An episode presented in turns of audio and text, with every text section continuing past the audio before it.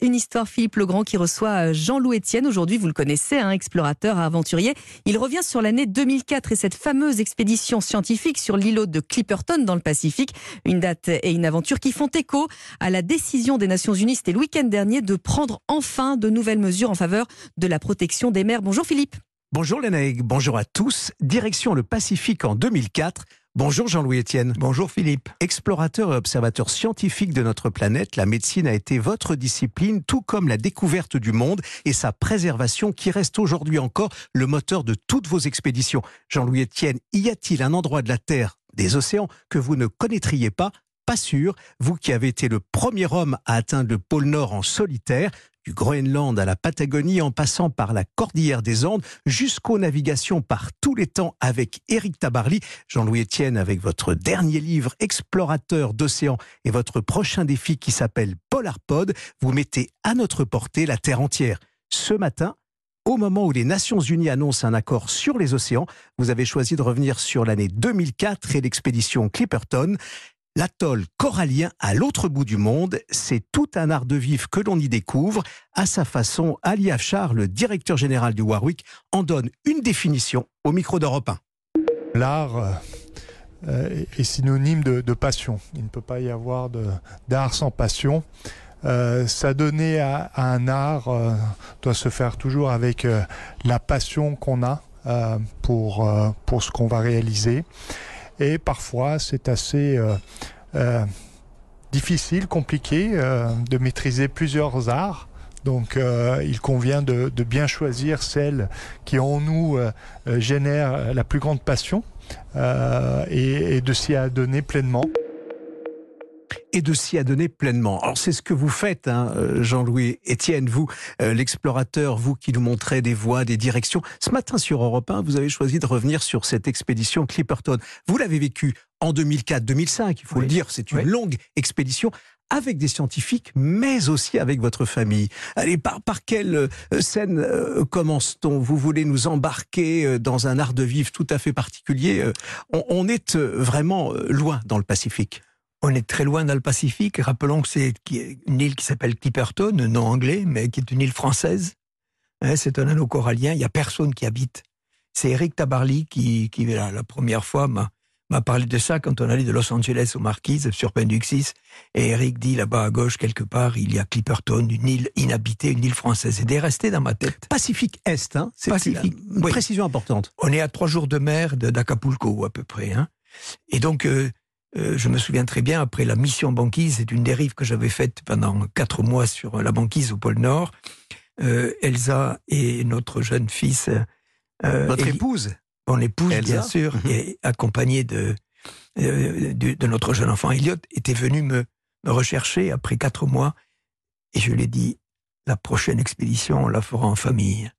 Et donc c'est comme ça que Clipperton s'est révélé comme l'expédition qui est une expédition de recherche, une expédition assez unique sur un îlot qui est relativement difficile d'accès.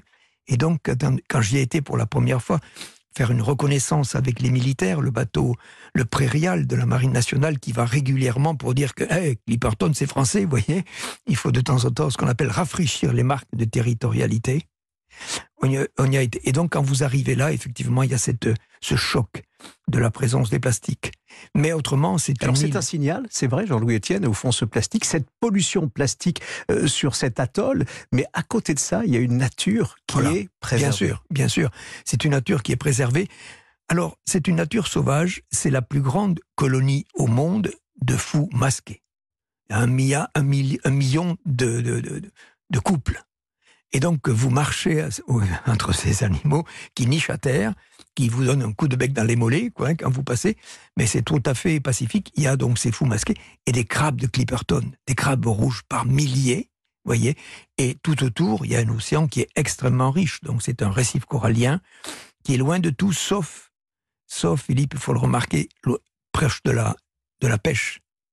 Il y a du thon autour. Vous voyez, ce sont dans ces secteurs où il y a des remontées d'eau profonde qui amènent de la substance riche pour les, les, poissons. Donc il y a du monde et il y a aussi des pêcheurs qui exagèrent un peu par moment. La famille est là aussi, hein, euh, Jean-Louis Etienne, euh, derrière Polarpod, qui est la nouvelle grande aventure, euh, ce, au fond cet appareil incroyable qui va dériver sur les océans pour observer les océans. Une fantastique plateforme écologique. Allez, oui, ça y est.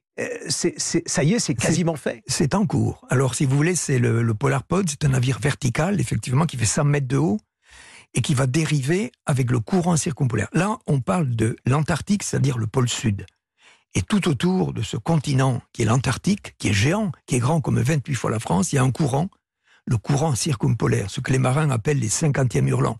Ce sont des zones agitées, très ventées, et les scientifiques ont besoin de mesurer in situ, c'est-à-dire s'installer sur cet océan aux quatre saisons. Et Jean-Louis Etienne, si on va faire un parallèle avec ce temps qui passe, euh, il a fallu 15 ans euh, pour que, au fond, les Nations Unies euh, reconnaissent, hein, c'était il n'y a pas si longtemps que ça, reconnaissent la nécessité d'un accord sur euh, les océans et plus précisément sur la haute mer. C'est un pas en Très important, très important parce qu'en fait, il y a un pillage sur la haute mer. Déjà, dans les eaux, pour les citer, vous avez les Chinois, qui ont des gros bateaux congélateurs qui restent à ce qu'on appelle à la frontière de la zone économique exclusive. Je m'explique, un, pays comme la France, par exemple, a l'exclusivité économique sur 200 000 nautiques, c'est-à-dire 380 km au large. Et au-delà, c'est la Grande Mer, c'est le plus important.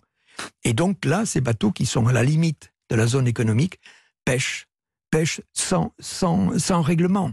Et donc on assiste à un pillage de l'océan. Et il était important de commencer à réguler, effectivement, de mettre une régulation sur le grand océan mondial. Merci Jean-Louis Etienne d'être venu sur Europe 1.